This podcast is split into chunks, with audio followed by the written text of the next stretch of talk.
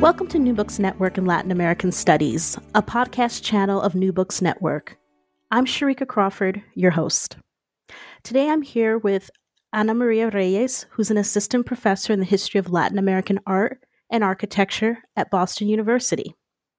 We're here to discuss her latest book, The Politics of Taste Beatriz Gonzalez and Cold War Aesthetic Discourses, which was published by Duke University in 2019. Welcome to New Books Network and Latin American Studies, Ana Maria. Thank you, Sharika, so much for this lovely invitation. Thank you for agreeing to do the interview.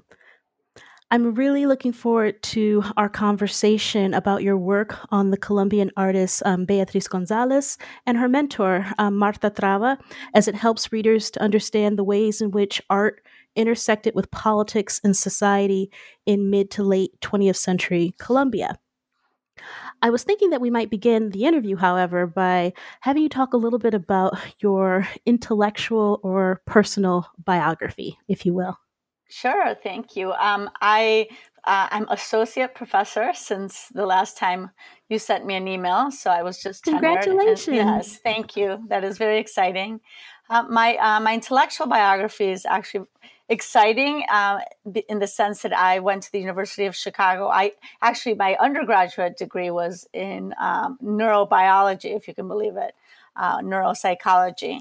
And it was uh, when I realized that I was interested in human behavior, but not in in putting electrodes on rats or or in you know working in the lab or working with human subjects. And I found that history and art allowed me to to study human behavior from um, a more comprehensive uh, perspective. So I studied at the University of Chicago, where I really, that's really where my intellectual uh, journey began. And I had, uh, my advisors were incredible. And I was basically taught how to think uh, by people like Tom Cummins, Marty Ward, um, W.J.T. Mitchell, Homi Bhabha uh, and many, many others who really just uh, gave me the, the, the correct toolkit um, to embark on, on intellectual inquiry. Well, then, how did you come to um, to this project? How, why Colombia, and why this particular uh, set of artists?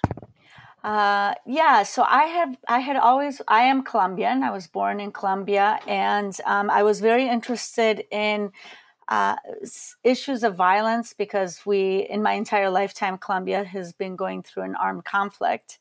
And uh, artists, uh, intellectuals, poets, uh, playwrights have been very, very involved in not only representing the historical moment they experience, but also intervening in it. Uh, and so I, I began, I began working on uh, contemporary art. Uh, but at the moment, about the year 2000, when I started my research for my dissertation, the war was uh, escalating, and uh, we had a, a, president that took a hard line. And some of the artists that I was interviewing had death threats. Um, the, the scholars I was interviewing had death threats. Some of them actually survived assassination attempts. So I took, I cooled off a little bit and realized that I could be in the wrong place at the wrong time. And I started to really inquire into an earlier moment of uh, violence, which is known in Colombia as la violencia, and it, its immediate aftermath, which was a peace, a period of um, negotiating peace, very much like the one we're living right now. And I was particularly interested in how the cultural sphere uh, negotiated uh, these all these new um, forces and political discourses. And so, uh, after doing quite a bit of research, Beatriz Gonzalez came out in a way as the heroine of my narrative because she created works of art that sparked, that really ruffled feathers, that sparked very strong debates. And I realized that um, that people could say about art things that they could not say about living people. So, what started to come to focus was a very rich debate about the Cold War and about social anxieties, about demographic changes that um, that people were willing to vent in their response to art exhibitions, but wouldn't necessarily write anonymous letters to the newspapers. So for me, it was a combination of uh, how art functions on the imagination and how people ventriloquate through art um, to vent grievances.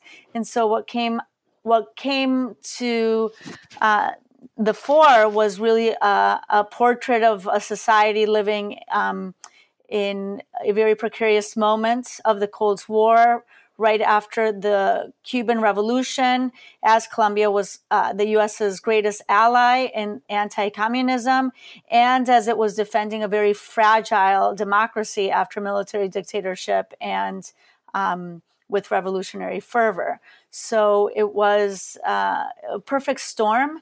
I was also really interested in contributing to Cold War scholarship because Colombia has is never discussed within that scholarship. It's eh, and it's been deliberate to leave Colombia outside of discourses of the Cold War, precisely because um, so much of it was in collaboration with the United States. And so rather than calling it a collaboration US Colombia, it was seen as, as a uh, successful case of return to democracy. But really, what it was is uh, a very strong alliance of uh, powerful interests it seems to me that your work is in direct conversation with um, a few new books that have, or relatively new books that have been um, out on Colombia, particularly on this period um, in the 1950s and 60s. One I'm thinking of is Robert Karl's uh, Forgotten Peace, um, which we just, um, one of my colleagues just had an interview with him. So it's now available on New Books Network and Latin American Studies. And also of Amy Offner's work, Sorting Out the Mixed Economy, um, this really pivotal time, as you mentioned, that has been um, sort of overlooked, at least in the English language scholarship on Colombia for the reasons that you've mentioned. Um, you said that uh, Colombia at this time period was uh, the US's greatest ally. In what ways um, do we see that sort of manifesting in this time period, which is going to lead you into kind of the, the art world and the responses that people had um, to the politics um, at that moment in Colombia? So interestingly, um, the book is really about zooming in and out from the per, you know the personal narrative, certain per- people and key agents, uh, key agents of change, or in the government, uh, our, our artists, uh, and then zooming in and out of the macro. And if, because of course history is made up by by individual human beings, and perhaps the one person that um, certainly dominates uh, Robert Karl's book, and here in the political narrative of my book is uh, President uh, Alberto Lleras Camargo, and he um, he he was not president during the time period of um, that I cover, which was 1964 to 19 to 1970. But he does lay the ground. He does found um, the National Front government, which was a coalition government and that serves as the the political infrastructural backdrop.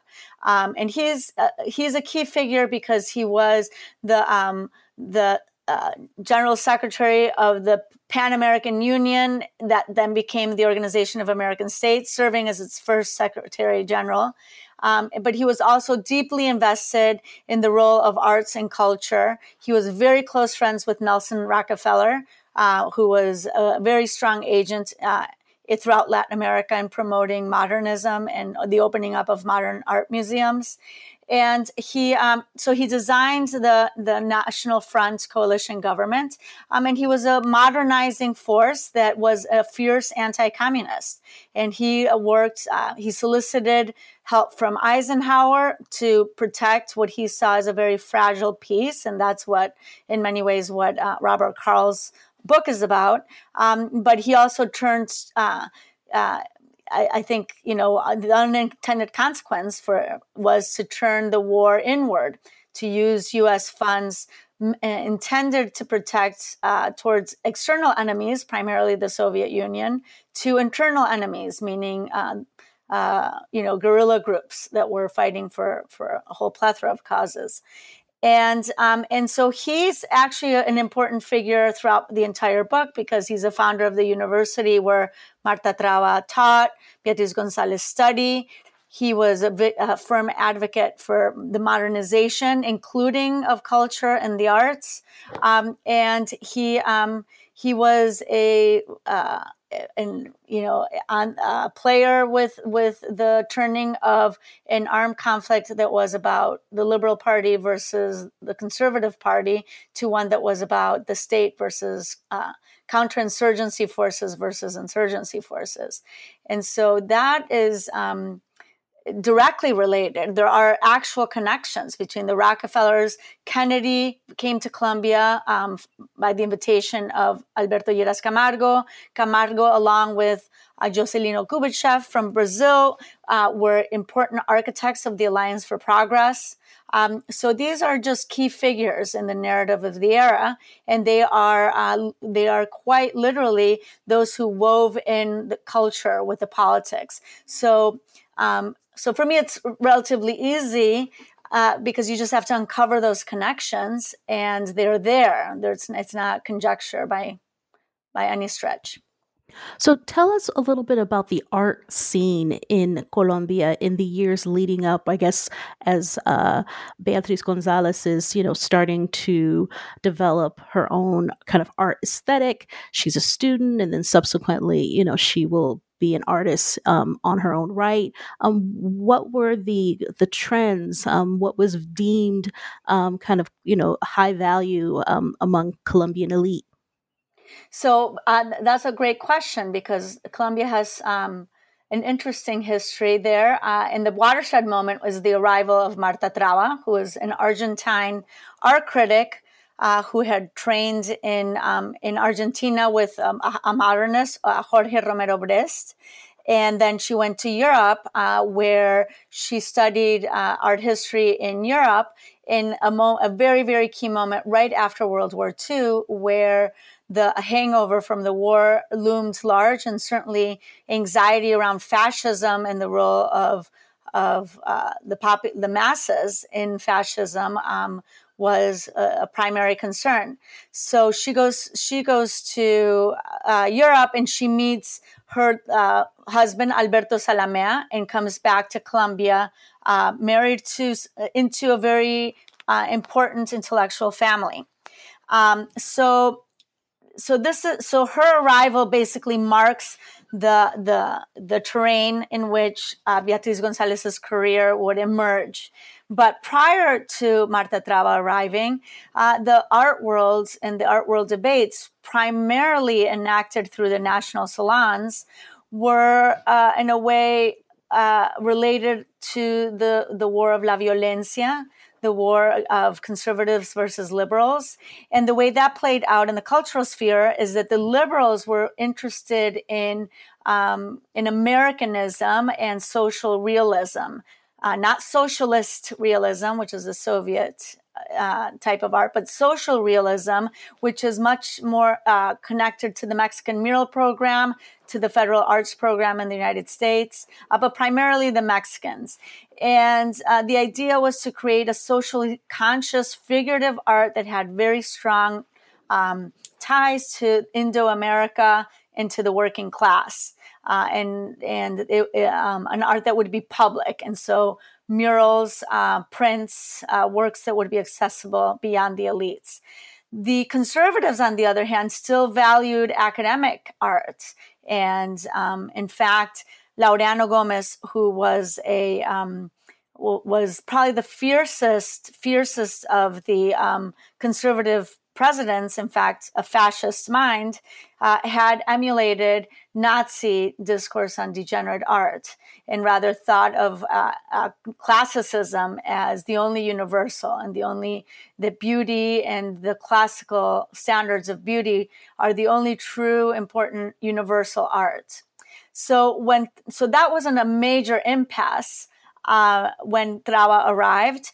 And when she arrived, in many ways, she functioned in tandem with Alberto Lleras Camargo because she brought in another language that was neither the social realism of the liberals nor the classicism of the conservatives, but rather uh, a discourse on modernism and a discourse on abstraction being an art of our times and not an art of our place, which is what the Americanists wanted an art for our place So um, at that time, roughly around the same time, the Catholic Church was also re-evaluating modernism and re-evaluating uh, abstraction as a means to um, to seek another universal.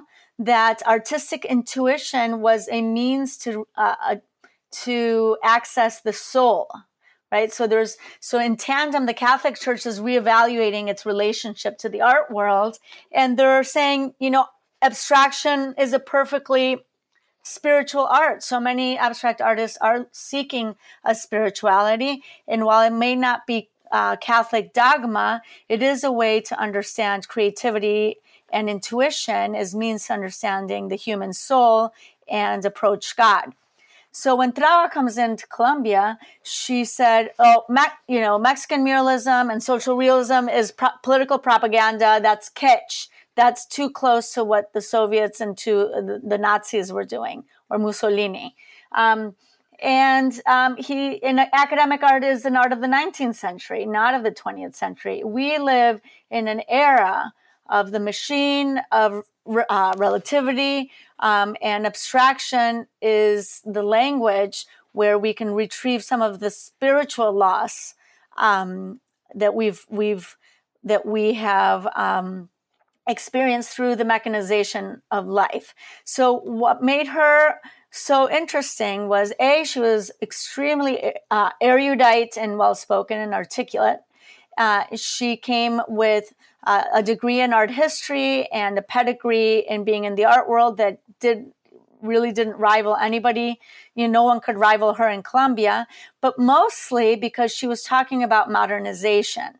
And so uh, all of a sudden, her discourse on culture uh, gave literally gave an image to the discourse of modernization that was being propelled by the newly instituted University of Los Andes, where she would eventually teach, and Beatriz Gonzalez would graduate. Uh, uh, uh, Alberto Lleras Camargo's idea for the National Front to be a modernizing, um, to, to leave the dark ages of La Violencia and enter the 20th century.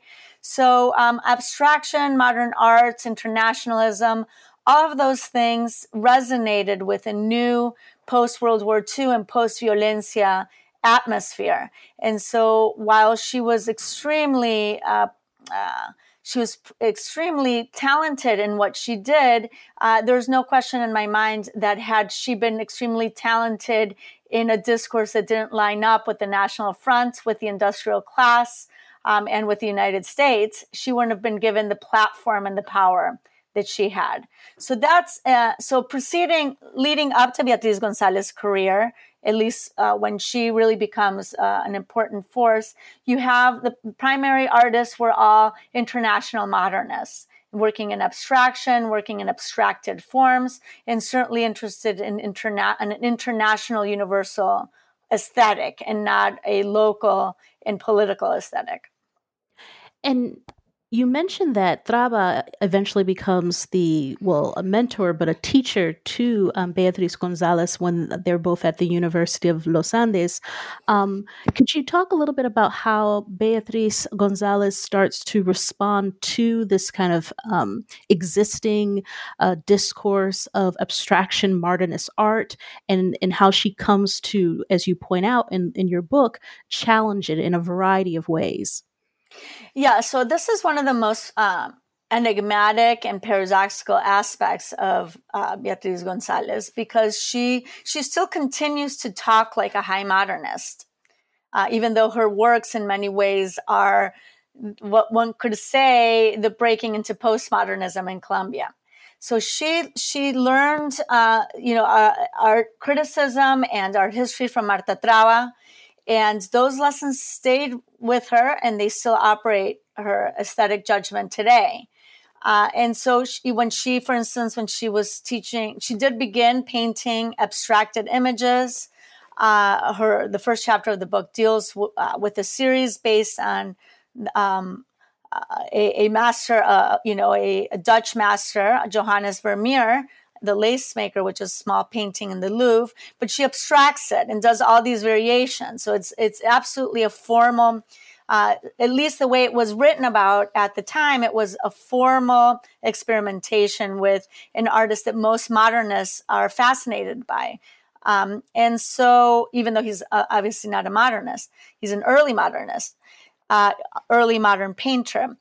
Um, but when she, um, but it's so interesting because she she flipped to the media, the mass media, to um, popular culture, to to in primarily uh, reproductions in the press, and she started ma- painting them in what what most people would call a pop art style.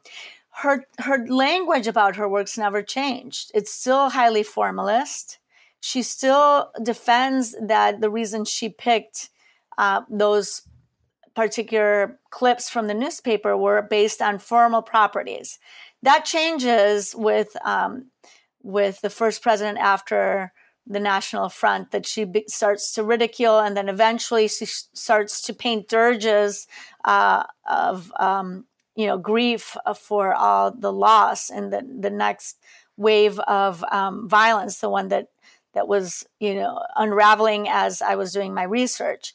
Uh, but that part, that early period where she really opens up in a in a strong way what we call postmodernism in Colombia, she was still completely um, thinking along the lines of a form, a formalist approach. She was, uh, it's just that she was dealing with popular culture. And in doing so, in that historical moment, um, un- whether she uh, whether she celebrated or not, she aroused extremely polarized uh, reactions.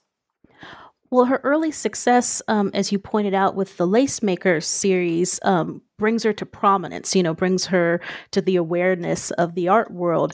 And yet, she, as you as you kind of alluded to, but perhaps we can talk more at length about, she starts to take this turn um, into topics um, which you um, describe and explain as in, in Spanish "lo cursi" or or kind of tacky, um, and you can kind of elaborate on that. I wanted you perhaps to talk about um, this first kind of direct challenge to the established norms of kind of this international kind of modernist approach to art with the um, suicide um, works that that series that she she um, did in her second round of kind of uh, national acclaim.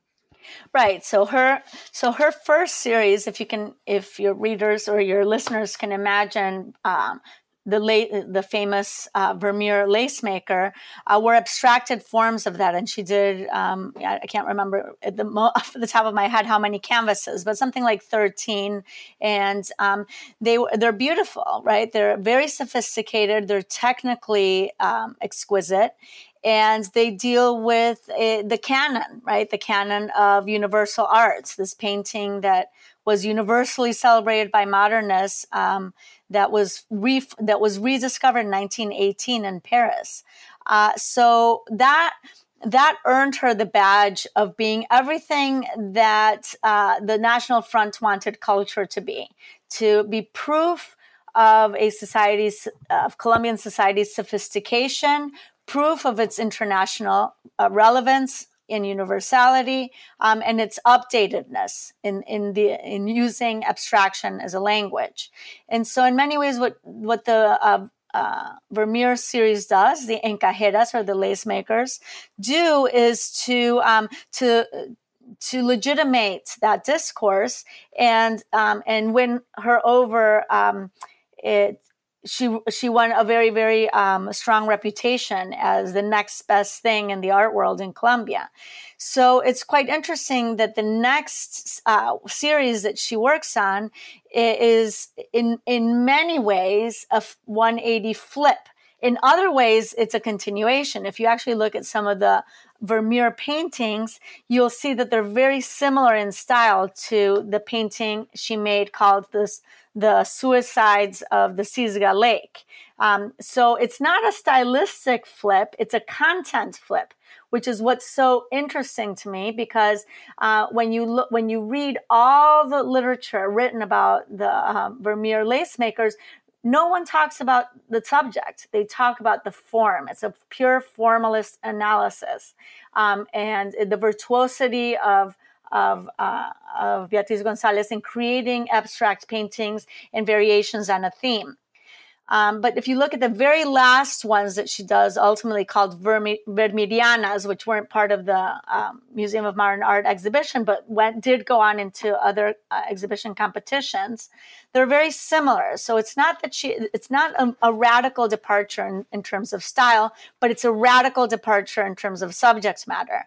So while the first series is based on an, a, uni, a, a what is considered a quote unquote universal masterpiece uh, a work of art whose value has been legitimated through Western art history, to um, a paper, to a newspaper uh, clip, a uh, newspaper report, and not even just any newspaper report, a yellow press, something like the National Enquirer, of a um, a couple that had committed suicide and left a suicide note where the man says that they committed suicide to liberate her from sin and um, so this is a gardener and his um, and his girlfriend who I, uh, was a domestic worker, and um, it's more likely a homicide suicide than a um, double suicide. And so, interestingly, this happens. Um, Beatriz Gonzalez sends the first of her series of suicides to the National Salon. And so um, that was highly outrageous to think of taking something from the yellow press, something from like National Enquirer, and elevating it to the stature of the National Salon, and then, and hence, history painting, right? This suicide is now in a relatively large format and presented as in the National Salon as um, a sort of a revision of the history genre. Um, so that in and of itself was outrageous and in many ways opened up the doors for artists to look to mass culture, urban mass culture, not, you know, folkloric, artisanal, rural uh, peasant culture. And, um, but also, and what I argue in that chapter that uh, I have no doubt influenced people's responses is that the newspapers were absolutely filled with um, uh, uh, op-eds and reports on the population council meeting that had taken place two weeks earlier where again alberto lleras camargo this president who looms um, you know eh, overtly and covertly throughout the entire book was um, declaring that the only true humane antidote to a Cuban, Cuban revolution in a country with extreme poverty like Colombia is the birth control pill right? So women's reproductive rights, um, and actually that's an anachronism because no one discussed women or their rights. It was all about birth control as population control. Uh, was being discussed in the press fervently in the country that prided itself as being the most Catholic country in the world. Um, prior to the papal uh, pronunciation on birth control, that uh, a, that a woman, a couple, would have committed suicide to preserve the woman's honor would be then described by the word cursi. So the whole book really revolves around this word cursi, which uh, is used from that moment on to characterize Beatriz Gonzalez's work. This is not a word that she uses. It's the word that just she becomes pegged and characterized and it becomes a signature for her, not her own signature, but uh, the label that Marta Traba and everybody else uh, begin to applaud her as the painter of the cursi. Now, the cursi is really interesting word, and I spent quite a bit of time um, on, in the introduction unpacking it because sometimes Traba eventually uh, uses the word kitsch as a synonym as a translation, but that's an that's not a good translation because kitsch has a whole theoretical apparatus associated with it um, that that is um, uh, that is a reaction to the um, the the the malleability through uh, mass culture of uh, the masses in um, in Nazi Germany, and so here Cursi has a connotation of of behavior. So a cursi behavior um, is one that is excessive, and uh, low, uh, lowbrow, excessive, overly sentimental. And it's a word that's typically associated with ridiculing both women and the lower classes. So by calling the works that Beatriz Gonzalez did cursi, it really kind of revealed the fact, the uh, anxieties that these works were um, were unleashing uh, in terms of both demographic changes uh, for ch- uh, or social changes in social norms for women as well as the demographic changes uh, of, of the population, which had everybody quite nervous about a Cuban inspired revolution. I think um, what's so striking and, and, and, and, very persuasive is how you lay out those two arguments. So the first, um, first chapter where you're talking about the Lacemaker series and and the kind of uh, um, welcoming that she does receive from kind of the established art, wor- um, art world and those who consume you know this kind of art. It's viewed as high culture art even though it's in this you know kind of abstraction form because of the content it's deemed acceptable. And then her next major kind of series of work um, is very controversial because of the subject matter which reminds as you point out in that chapter really very effectively over the population control how it just reminds people of the anxieties of change in particular cities like bogota the capital where you're having world urban, you know, migration and changes, you know, after La Violencia with the, the, the downtown city. And, and I just thought when you read them back to back, I mean, your argument really um, comes out and you do see, as you pointed out earlier, that, that paradoxical kind of positioning um, of um, Gonzalez. And yet, she now has this this kind of whole you know lexicon being um, labeled now onto her work, and she moves forward with it. Um, and and and I was particularly struck by um, your chapter on the um, polarization over the portraits that she did of the founding fathers of Colombia. Um, our listeners are probably more familiar with one of the two, Simon Bolivar. Um, also, also you have um, Francisco de Santa, de Paula Santander.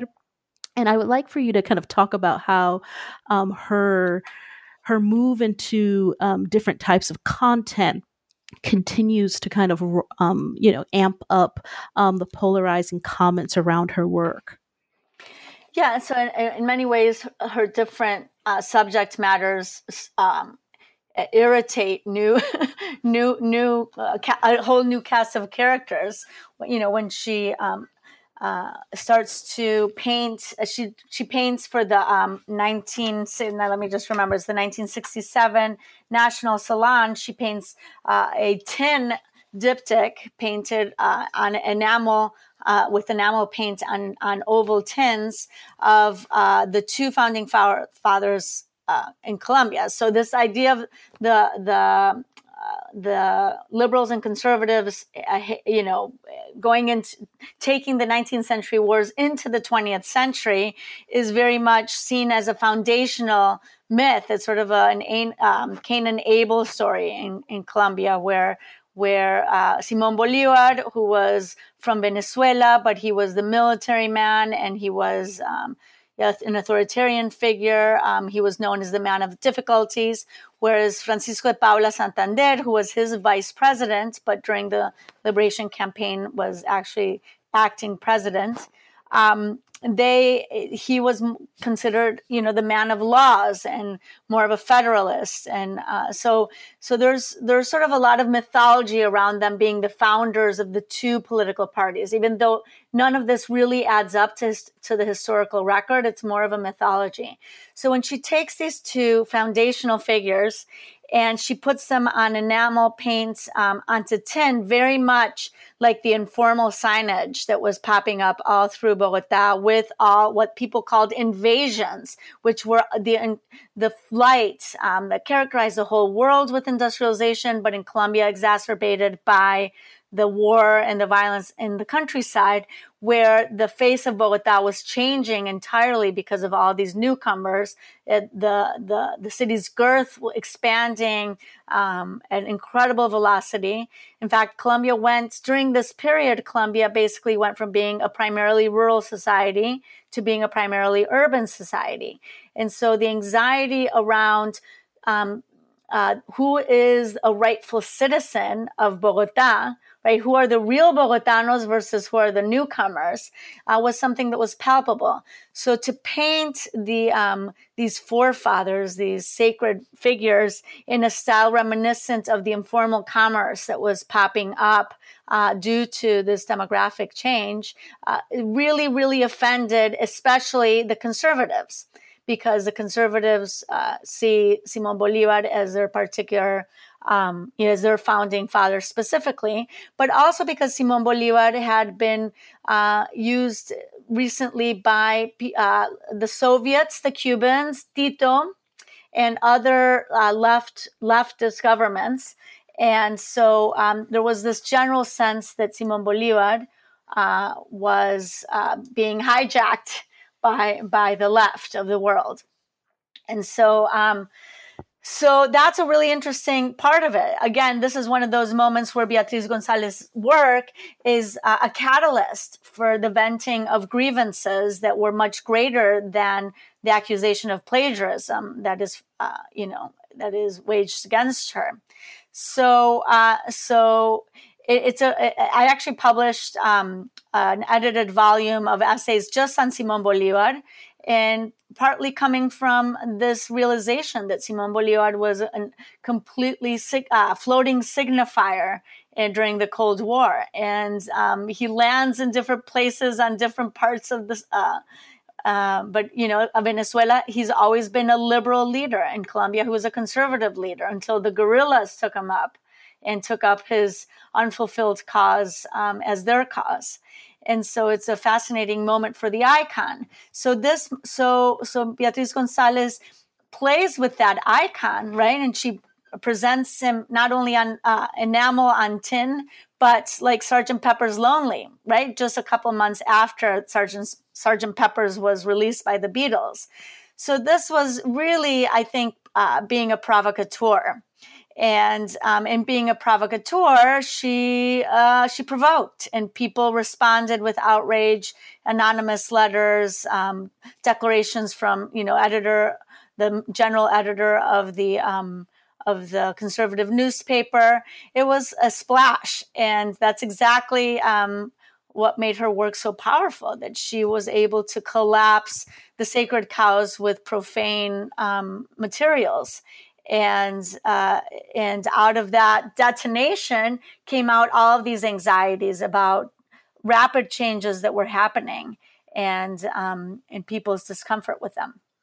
And yet, you pointed out both you um, really briefly in your your response, but much more so in the chapter how um, not only was uh, the response powerful and, and, in many ways agitated towards this kind of um, reclaiming or misusing of Simon Bolivar's uh, kind of iconography, you know, his symbolism, but it actually had the potential to damage her her burgeoning um, art career with these allegations of plagiarism, and that's where you um, re-enter Marta Traba into this kind of account. So perhaps you could um, speak to the listeners a little bit about how Marta Traba really um, plays a, a, pivotal role, not just as a mentor, but as someone who can help um, you know, savage what is starting to get a little bit out of hand um, in terms of thinking about this particular set of artwork. Yeah, so but Marta Traba is um, an incredibly powerful figure in Colombian art history, and she does come up as a, a heroine in this book because she she was in uh, she was such a supporter of Beatriz Gonzalez to the point that Beatriz Gonzalez actually helped her reformulate her own theories about art. Uh, it's a much more complicated, long story. But the reality is that Marta Traba was way too powerful and she could make or break careers. Um, so her endorsement secured uh, Beatriz Gonzalez's career for sure. I don't necessarily think um, Beatriz Gonzalez's career in 1967 was in jeopardy because I think the conservatives had already discredited those last ones, you know, who were really standing up for classicism in the 1960s and 70s weren't, you know, weren't really uh, they didn't have much impact into into the course of of the art world for sure because it was an internationally international excuse me internationalizing art world a world where artists were going to biennials in sao paulo or in argentina or in venice uh, or working in new york so there wasn't i wouldn't say that those scandals ever jeopardized her career. In fact, she thought it was ridiculous for me to even mention it in a book because she thought it was so inconsequential. But what was so fascinating was to retrieve uh, the anxiety that her works how what are the dimensions that really really ruffled feathers with the conservatives and so that was what was interesting to me was to see how colombia was changing at an incredibly rapid pace and people were very anxious about it. They didn't really quite know how to um, put language to it, but the but the, her works gave enough of a detonation where people could vent about what how they felt about that art that discloses uh, greater things. But Marta Traba, just to answer your question more briefly, she was very powerful um, at this time, but she's eventually around this time in 1967. She's actually kicked out of Colombia, then uh, asked to come back in capacity as mother of Colombians, but no longer capable of interfering in um, in education. Um, she continues to write, but but eventually, this is a moment where her it's more Marta Traba's career that takes a spin downwards in Colombia than it is Beatriz Gonzalez's. How does um, Beatriz Gonzalez um, you know how does she develop as an artist um, past this this critical period where we're where the peace efforts are leading now to a renewed uh, period of violence now with kind of armed groups um, spurring both in cities and in the countryside.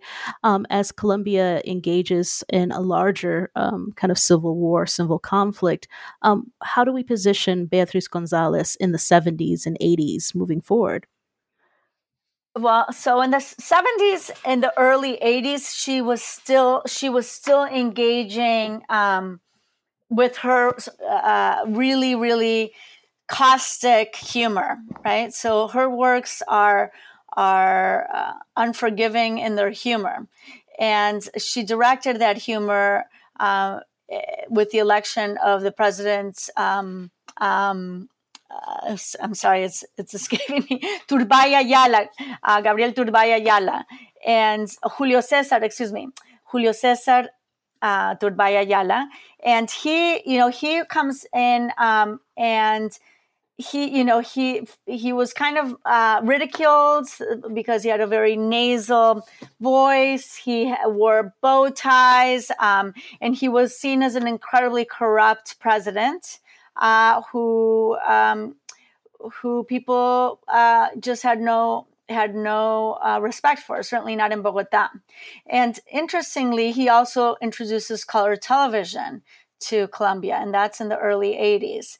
So she starts to play with this idea of Turbay as kind of a circus act now in full color. Um, and so she basically had her turning point is 1985 when the military took over the Palace of Justice. And when that happened, she she changes her tenor and she you know she goes from from um, being kind of a gesture court painter in a way, not court painter, but like a, a, a, ridicule. She's definitely trying to provoke. She's a provocateur.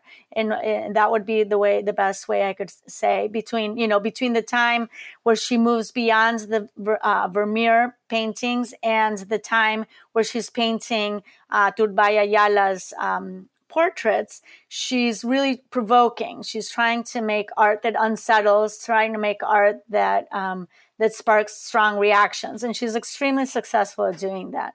Um, after 1985, she goes into a lamentation, and so her works, while they still have some of the um, key characteristics of her previous works, which is to work from um, photographs of the press um, and with colors that perhaps um, seem a little out of place, right? And I talk about that in chapter two. So she paints with really bright turquoises and yellows and very strong colors, but she's now painting dirges of lamentation for all the lives that are being lost. Um, and I think in in that way, she's moving again to another revision of the historical genre. So she sees how these press images are, um, uh, you know, they capture and they fix in, in, in an image uh, all the, the the loss and the pain that Colombian are experiencing are experiencing, but they they're fleeting because people forget the next day and they move on. So for her to be able to put them into the historical genre of painting is a way to really give them the gravitas that they that they deserve right all this pain and the suffering and not just a fleeting image in the press or a statistic but really to give um, and a lot of a lot of the images are instead of dead bodies some of them are but a lot of them are the lamentations of mothers and as a mother of a son who, you know, was of age to be drafted by the military, she felt incredible empathy for um, for so many mothers who were losing their children to this war. So it's a completely different tenor. Um, again, her style doesn't entirely change. She goes back to painting oil on canvas, um, and she she becomes less of a provocateur and more of a history painter. If if you know that would be my characterization. But again, you know, she has her own. And my book really has more to do with how her form interacted with institutions and with the viewers who felt compelled to say something about it. So I haven't done that kind of extensive research onto responses of her later career. Where could we find uh, examples of her work, um, either in Colombia or it maybe even in the United States, are there museums that hold maybe a few of her pieces in their larger collections?